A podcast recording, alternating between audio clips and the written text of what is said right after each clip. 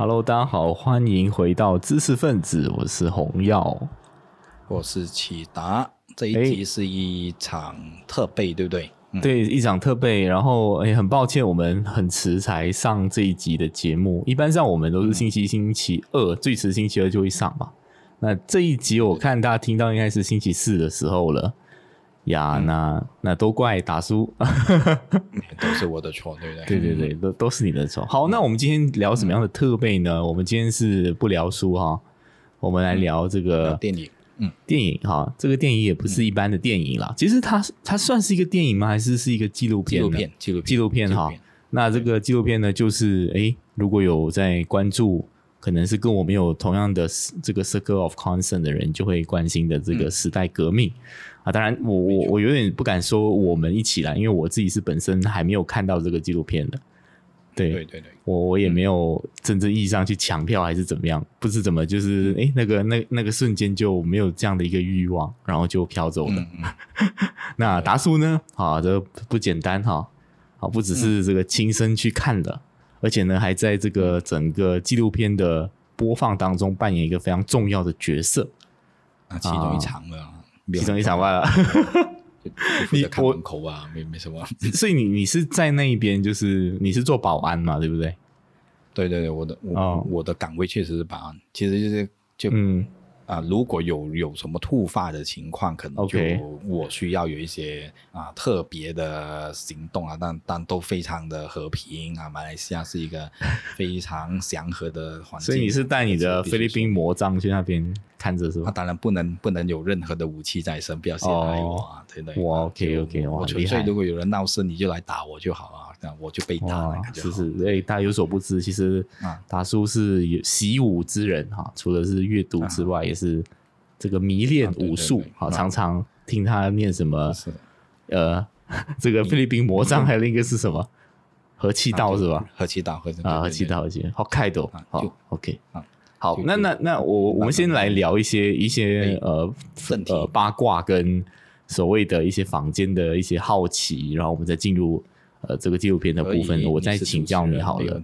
啊，第一个可能是，哎，这次的这个纪录片很像突然之间就卖完了啊。当然，我问你这个问题，好像有点怪，因为你很你也不是主办方嘛。但是有一种说法就是说，啊，这是什么中华胶买完的，然后就是不要给本地其他人看。其实，其实现场或者是说你自己作为一个参与者，你的观察是怎么样？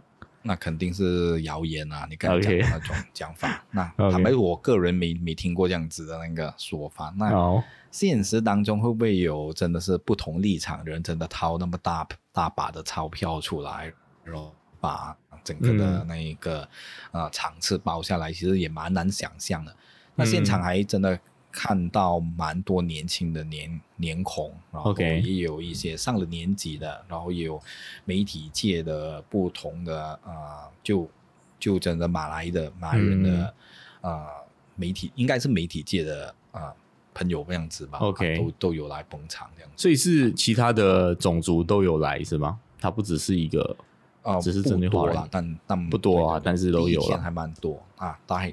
这一方面的脸孔会比较多一些啊，这是我个人的观察。嗯。嗯，好好，那那就直接进正题好了，就是可以。呃，我我就虽然是没有真正看纪录片啊，但是呃预告是有看过，在 YouTube 上的预告，然后都知道说这是周冠威导演，然后他就是其实是真实的拍嘛，就那时候在呃整个最终吧，对对对，整整个香港的这个社会运动的时候。然后就是哎，就是网罗，然后自己去去拍，然后就把它剪辑成这个电影。然后我也记得他有说这是一个 Hong Kong production，他也他也不以他也不他也不以说是自己的一个产品作为一个一个这样子的一个角色出发，觉得这个作品是属于全香港人出发的。对，那你对这个纪录片的评价会是怎么样？嗯，接下来我的那一个分享呢，就如果啊。因为我们这一集是比较特别嘛，我们做了九十多集都没有啊，尝试怎么样绕开书本。那今天就啊试一试，我们常常有了啊，好，对吗？OK，你说你说，就直接绕啊绕开书本，我啊完全的 OK。啊，完全绕开书本应该还不至于。我印象中是这样，除非你跟少龙经常都绕开书本，我就不知道了哈。OK，那那是另外一回事。那呃，但这一部电影它有值得聊的地方，那我特别想提醒的就是说，呃，如果对于啊你是蛮讨厌别人爆雷的话呢，那我往下的一些分享会有，至少是我我会认为它是微剧透。OK，那为什么我会做这方面的剧透？我也有我自己的那个原因啊。嗯，那待会我会去分享。那换句话说，这里就提醒大家了，我数一二三，如果你觉得啊，不然我们接受这个剧透就关掉我们这一集的这个节目，那你还 OK 的话，对不对？那那一二三之后我就说明我的一些看法。OK，好，一二三，好，那就往下就说，还是一些对，就。就就其实不不希望你关掉啊，可以继续听我们的那个分享。OK，我被迫要听。那我对对对，我们往下就说明。那刚才你是说啊，对这部戏的评价。那我当我我是呃，我脸书上面很多的朋友看了这部戏之后呢，都有写了他们不同的这一个访谈，呃不自己的那一个啊感受这样子。那甚至如果你留意我我印我印象中吧台哦，就是之前红药啊。当过这一个前东家，这啊前前东家呢啊都有，好像连续好几天，好像连续第三天我不我不确定啊啊头两天应该都有派人来做这个现场的追踪报道这样子，所以如果你有看吧台的啊新闻，应该都不会对此是感到陌生。那所以呢啊我这么说吧，如果呢啊你是有追踪。这一些一系列的事件，他和我啊跟我一起去看这部电影的另外一位朋友的那个观感是一样的，就啊我会觉得有所触动的地方呢，啊反而可能跟啊如果你没有追踪这这个事件的人啊，他的触动位是不一样的。换句话说啊，暴雷的地方是在哪里？换啊很多的画面，如果你是有啊过去看立场新闻的。这一种啊，就这一个记者何桂兰啊女士，立场姐姐，他们都会叫她立场姐姐那样子。你有看 Facebook 的直播，尤其是啊这一个七二亿啊原两百亿人啊这一个啊怎么样讲啊暴打这个途人的像黑社会那个对在在地铁站的嘛那个很恐怖的那个事件啊对。然后如果你都有看这些直播的话呢，那蛮多画面其实你已经是啊怎么样讲见识过了。嗯，所以呢，啊，它是一怎么样说？一部呢，其实是让你有更好的一些整理。但如果你是期待是说，哇，就就他把整件事情颠覆了，或者是说啊，完全就是另外一回事啊，那就没这没这一回事。就如果你看过这些场面的话，你不会啊，也不需要期待这这部电影或者这部纪录片呢是会有这样。所以，所以我我有一个好奇，就是刚刚你在讲，嗯。微剧透的时候，那这个这它它不不应该是一个剧吧？它就是一个纪录片，肯定不是纪录片。对，嗯，那你会觉得说它补充了什么样的一些可能？我们呃，如果只是透过社群媒体去看的话，会会会没有掉的一些信息这个这个方便分享一下吗？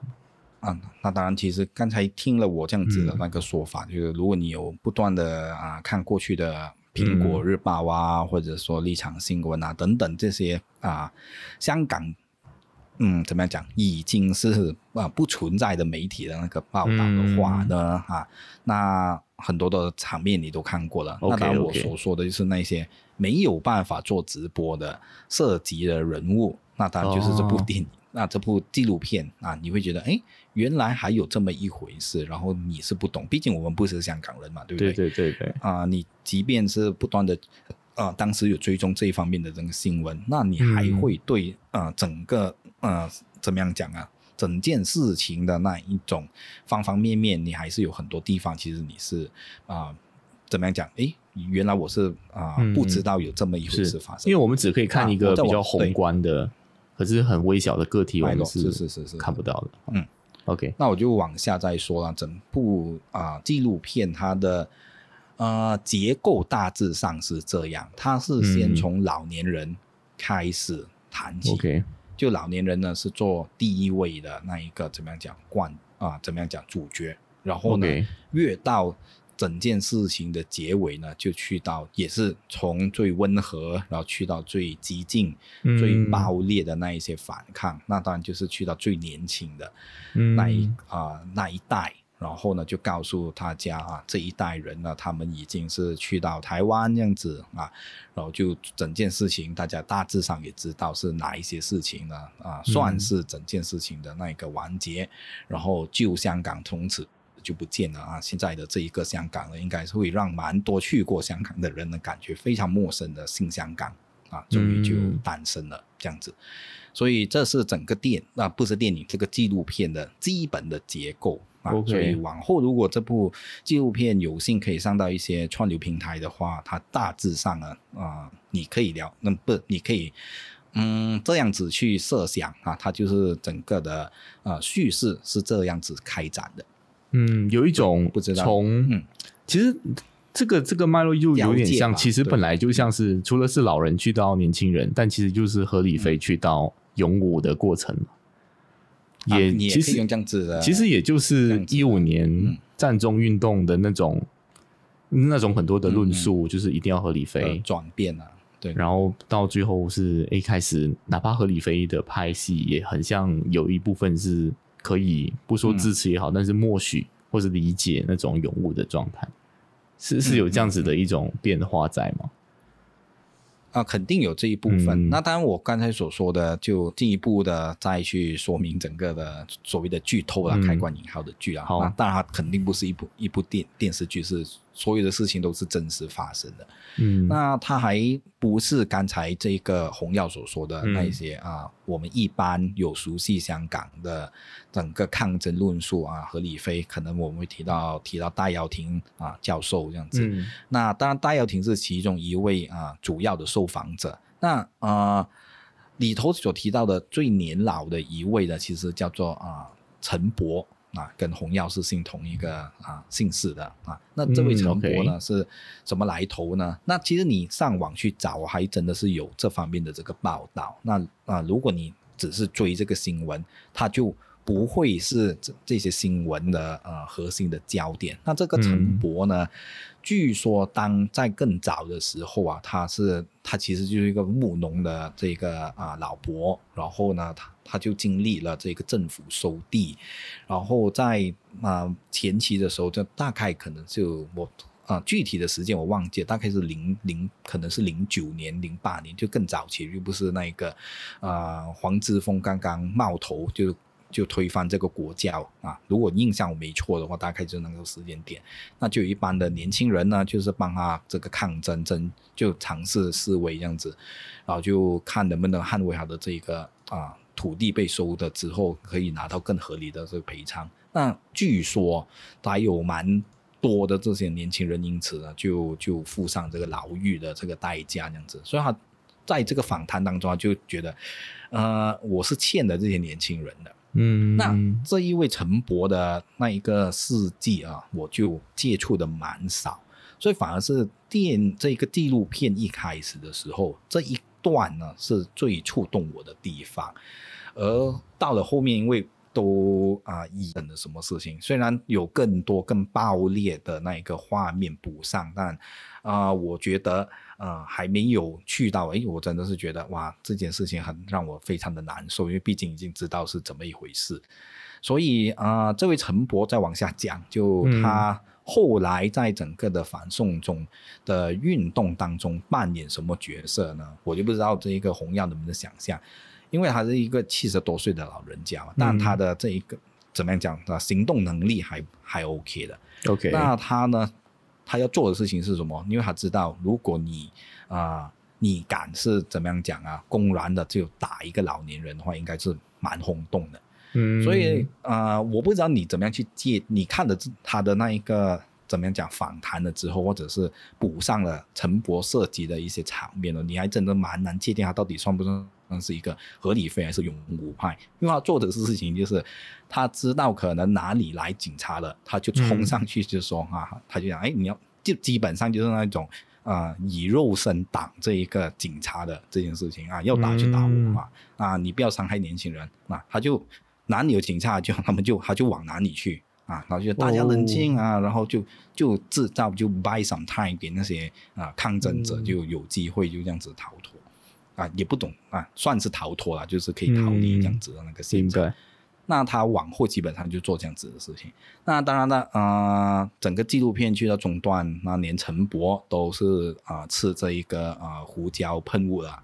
嗯，也没管的，所以你就看到整件的事情已经是去到，啊，当局已经不顾这一些啊，可能过去还让他有点忌惮的部分，那这一点他也当啊怎么样，港府当局也完全可以不理了，那你就可以知道整件事情是升级到什么的地步。那这就是，呃，陈博的部分是我在整部电啊这一个纪录片，老师说电影这样子啊，这个纪录片呢，我觉得是最触动我的地方。是啊，那后面的部分就我相信洪耀也也也大概知道整个的脉络的发展。那不知道这一点会不会出乎那个洪耀的想象？哎，原来是这这么一回事这样子。嗯嗯，我觉得我听你转述，我的鼻子都会酸一下。因为我知道，其实，在那个其实有很多的故事流出啦，像他们德式司机，或是有一些人，他因为有有很多种分工嘛，他们对对对，其实整个社会运动的可贵地方就是五大台，然后有共识，然后大家真的是兄弟爬山，各自努力，就是有很多的不同的流水线，有不同的人在，对对对，那只是有有一些是负责去载送的嘛，对不对？然后有些是做掩护的，有些是呃道德力量的，然后年轻人就是真的去去打警察的，嗯，呀，然后这竟然有一个肉身党的，然后就不断制造那种道德压力给当权者，这个这个嗯可以想象到，但是但是如果可以可以访问到真人去讲这件事情的话，是很是很震撼的，呀，那确实确实，嗯，OK，那我相信应该还有很多。他应该也有在访问很多不同的构成这个社会组成的，就是类似这种，呃，很很很很局部、很微小，但是是很有故事点的的人物吧？肯定，嗯，几乎我想象得到每一个，就刚才你所说的，当啊整个反送中运动发展到呃怎么样讲比较后期的阶段，我相信他们就。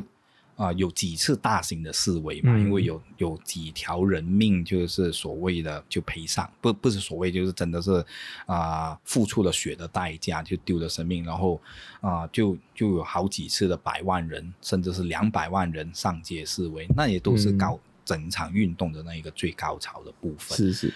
而呃，去到这个阶段呢，你会看到所有的这些分工是做的更加的这些仔细。那我相信每一个岗位哦，它应在这一部电影不这一部电视不不是电影，要越纪录片越纪录片，对对，这个纪录片当中呢，都啊都有碰到，所以你会看到啊所。那一些最勇武的，就是纯粹是跑到去前前线啊，就是啊，直接就跟着一个警方冲突的。当然也有啊，匿名啊，甚至变身之后的那一个接受访谈这样子。然后呢，还有很多的岗位啦，大家都都可以去啊去注意的，在这部纪录片当中都碰到。举一些例子，可能红耀会啊没看过的，你会蛮难想象的。就好比说，除了你刚才所说的那种一般的家长，然后就问你啊，你要不要？哎，怎么样讲？哎，你是不是要要回家啊？就一个暗号啊，就明白啊，你是你是意思就是来载我们回的。那也有纯粹的是做什么呢？就是做这一个通讯的。嗯，因为到了后期哦，就啊警警方和这些示威者之间的那一个啊冲突是越来越频密。然后以致呢，他们会有很多人真的是站在，因为香港就是高楼大厦很多吧，嗯啊，然后有很多的这些参与者呢，他就是站在这个高处，就是有点像是个鹰眼啊，就会告诉你，哎，现在那个警察啊，有来了几几几几辆的这个警车，然后呢，目测呢有多少的警力，然后是不是刚刚下这一个下警车这样子啊，武装。是如何如何，然后现在已经在地铁地铁条街这样子，然后他们就会啊输，就是会报去这个 Telegram 那边哈，所以 Telegram 的隐秘性还是非常的受值得那一个保障这样子，然后他们就会做这种通讯的那个部分。那这些人呢，他们都非常的自觉啊，反正我上到前线都是要别人保护，那不如我就做这些 这一个联系，这其实不是联系，已经是做这个雷达的那一个那一个那个工作了。所以连这些人呢，他都会啊有这方面的这个访谈的部分。所以啊，如果你要更好的啊全面的啊去了解这场运动的变化呢，那这部电影、这部纪录片当然是有它的怎么样讲难得的地方了。嗯，所以这两个是我印象当中啊，就哎，你可能还啊不看这部纪纪纪录片呢，你可能还没有想象到哇，原来是已经去到这样的一个阶段。对对，就是真的是很很很难想象一个社会，就虽然说我们都是一个社会，可是那种信任度跟合作的默契要要要迅速的建立起来。当然也不一定是迅速，因为他们在社会抗争的角度而言，已经酝酿了有几次嘛。其实前几次也也是为某种意义上也是这一次，或是说前两年、前三年的事件的一个土壤呀。但但我可能可能刚刚你聊完的，就是好，我们都在看说怎么样促成这个运动，然后很多呃局部人的一些故事。但我的好奇说，他的纪录片有。有允许一些可能建制派的声音吗？比如说警察，因为其实其中一个议题在整个反送中运动当中，就是警察父母，然后勇武的孩子，然后之间的那种冲突，世代的冲突，会有这一个层次的描述吗？呃，当然，警察嗯，都其实都是啊。怎么讲新闻的那一个片段，他都会告诉你，哎，几件大的事件之后，这些警察的那个反应，然后他对公众的那个喊话，或者是说捞下的那种狠话的那些啊部分，都有在这个纪录片当中。但啊，你去到真的就是说，哎，访问这个警察，你是怎么样看这件事情？那就啊，没有这一这样子的处理。那其实也可以想象了啊，现在这样子的一个情况，也不可能有任何的，真的是还有。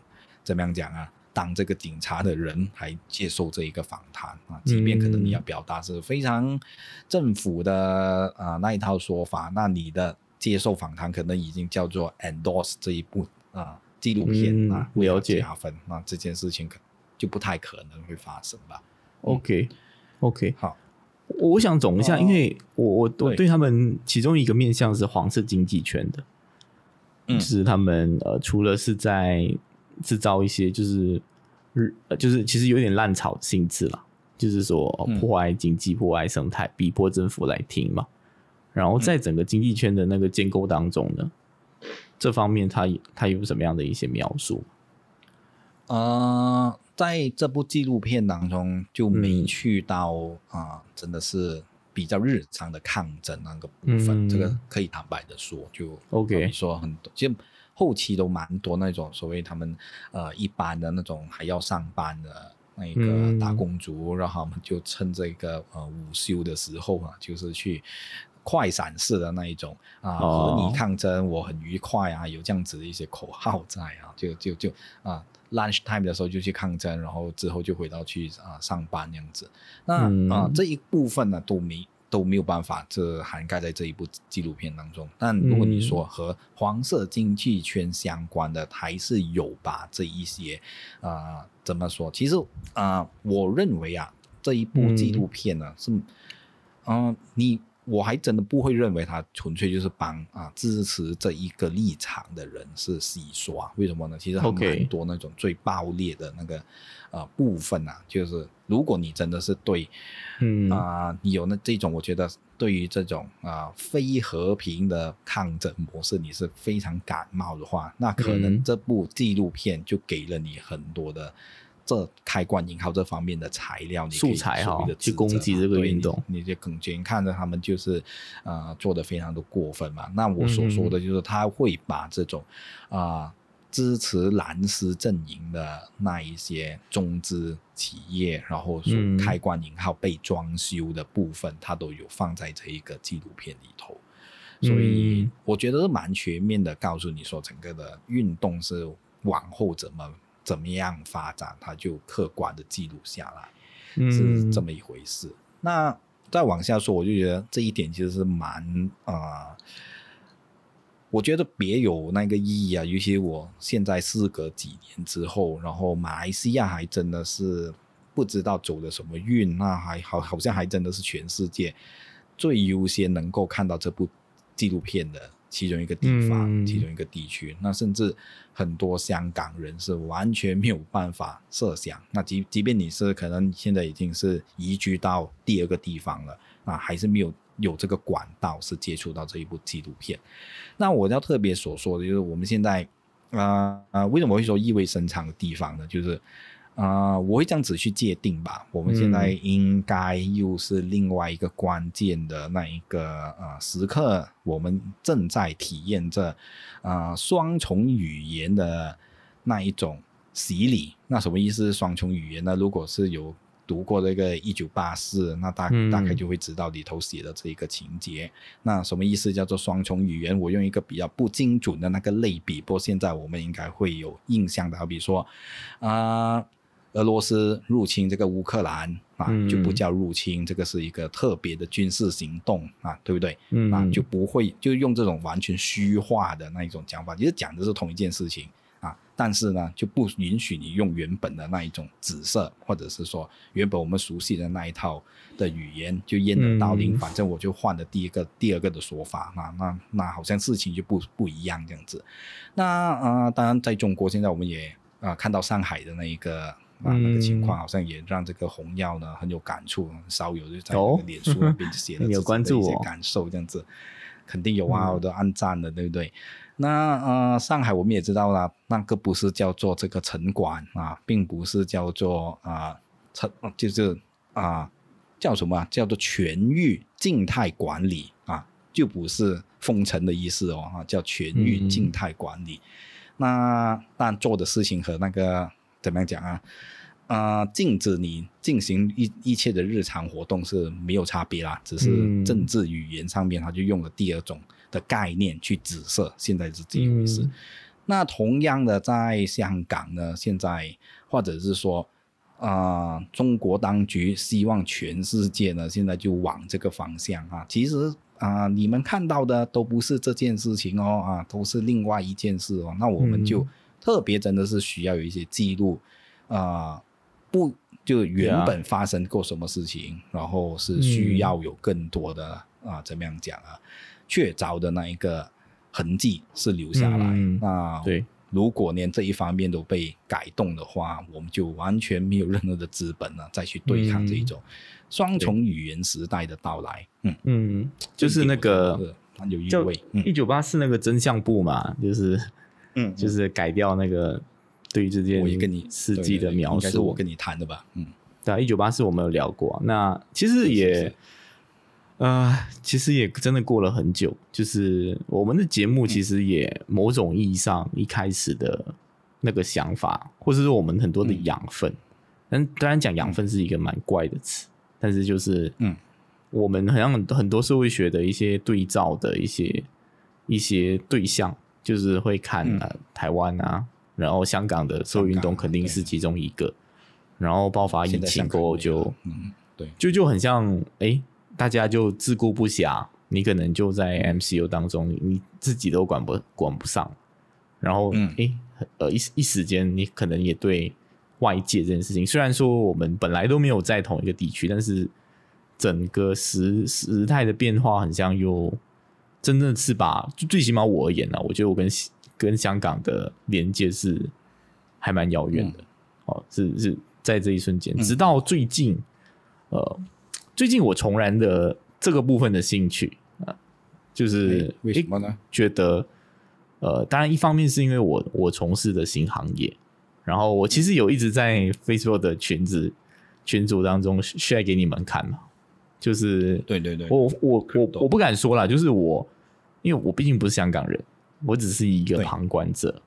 然后，因为始终我可能这个东西讲的有点跳，但是就是其实那个话题是包括刚刚达叔分享的，呃，中共在上海的管控都是我们其实已经是 move forward，不再聊这个纪录片本身了，而是在聊诶它的未来是怎么样发展，跟我们现在对于。可能以香港为核心聊到中共，或是聊到其他东西的一些观察。我自己的看法是，我呃，香港的那个所谓的五大台有共识的社会实验，嗯，很显然在那场运动当中得到一个很极致的展现。包括你讲的，就是大家没有一个中心的一个呃主要中心的人去指挥，但是大家都可以各司其职。那这件事情在现实当中遇挫之后，它一定有一个抒发的管道，它一定有一定会有一个出口的，它不可能憋着的。要么是你肉身翻掉，就你去到台湾这样子。可是你哪怕是肉身翻，你的那口气不可能没有出嘛。那来到这个脉络当中，就是大家现实当中没有办法去做的事情，那可以去到哪里？去网络上。那我就跟大家讲我自己的观察，就是，呃，我觉得香港人很有可能下一步的 move 是在区块链当中去建国，但建国这个词是一个很敏感的词。好，但是我的观察是怎么样？就是其实，在区块链的世界当中，有一个概念叫“岛”，就是去中心化、呃分散式自治组织 （decentralized autonomous organization）。然后，其实我看到说，呃，之前我们有聊过一本书的作者高崇建先生，在两年前的时候，其实就已经有一个 hashtag decentralized Hong Kong。然后那个时候，其实他们有去支持黄色经济圈的。我们记得吗？我们在讲那本书的时候，有有有，他们用 US 就是用呃美元呃美元绑定的稳定币去做这个支付的运动。那现在我们更进一步的把这个东西变成一个这样子的组织，然后已经开始在跑了，具体了啊。然后就是有一些议案，然后是可以进行一些投票的。好，那那我我不知道你可以想象没有，但是其实这个东西让我兴奋是，对对对。让我兴奋的地方是，哎，他借助这个技术，他可能比如说有这个刀，那他就再也他们他们的群他们的群体就可以做很多的议决啊，然后甚至是因为区块链可以发行这个所谓的密码货币啦，或是说加密货币，嗯，然后他们其实可以成立自己的所谓的央行，根本就不需要港元了啊！我可以想象最大胆的设想，暂时到这一点，去到这个对，就是黄色经济圈的升级版是。港人的共识是，现实世界没有办法，我们有军队没办法。嗯，好，那怎么样呢？我就在区块链上或是互联网上建立自己的一个新的都市。而这个东西其实回到，我不懂周宝松老师有没有这个意涵？你记不记得他来马演讲的时候，他有一个讲法是：香港已经不再是，呃。一个一个，它是一个国际的城市了，或是类似这样子的一种讲法。其实连接起来的话，最国际化的地方就是互联网。有点挑啊，没没没没没跳。就进一步的补充，我们现在就港人虽然离散了，就就散落在世界的对对对角落，但毕竟时代真的是不一样了，还。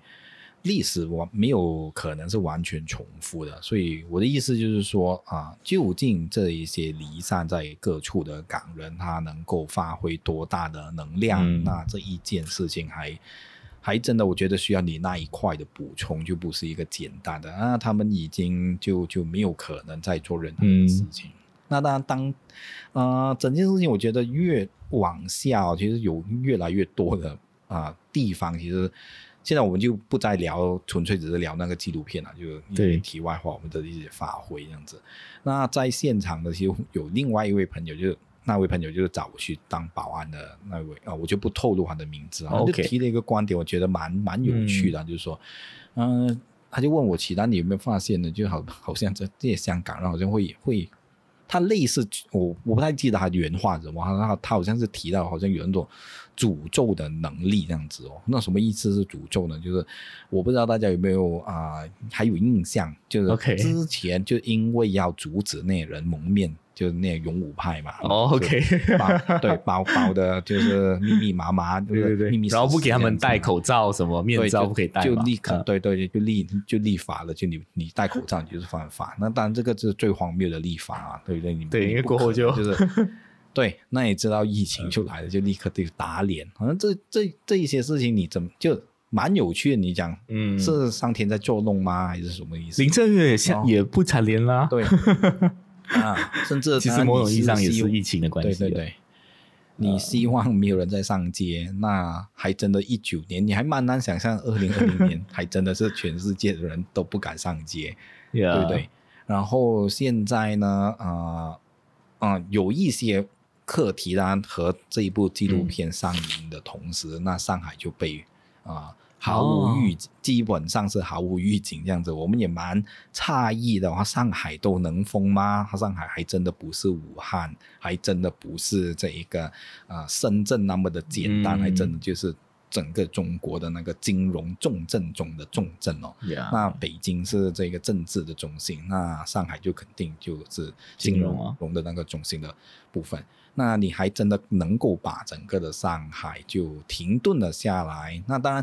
嗯，我相信这就是当代人。当我们觉得，嗯，当不应该幸灾乐祸，那你还真的会这样子去想？会不会当中有一些人还真的当时就是说啊，就你们香港就活该？那我们也很难说。那这里头我不是散播什么仇恨，那你都会好像有刚才我那位朋友所说的，是不是很打脸来的太快？那是真的是出乎我们的预料。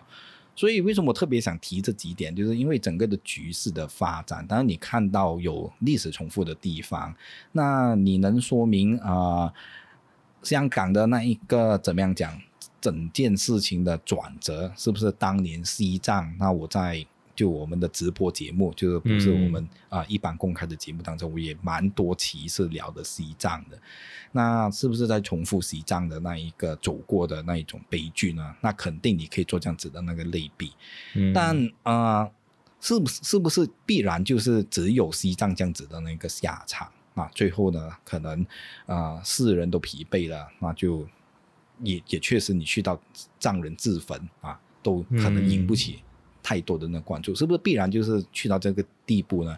那现在刚才我补充了很多的那种课题哦，好像都告诉你，事情还有很多的那一个变化所在，所以还真的是现在就下一个定案了，我就觉得不尽然。那当然，现在的香港，但是因为一道非常啊，怎么样讲啊，非常悲壮的那个示范，是展示给台湾了。那香港已经是怎么样说呢？某程度上，我们必须非常悲哀的说，已经算是过去式了。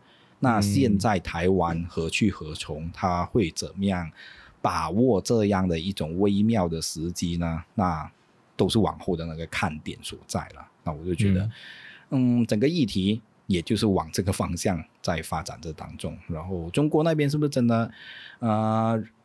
如我们一般所想象的，它是强大的不能倒的那一个政权呢，还是和他的这一个好兄弟俄罗斯，好像现在就陷入泥泞之中？那我们也很难说，对不对？嗯，确实是有的时候真的感觉那个火灭掉，可是也很难说，真的就是可能搞不好上海的事件再多几个城市的爆发，这些每一个所谓的。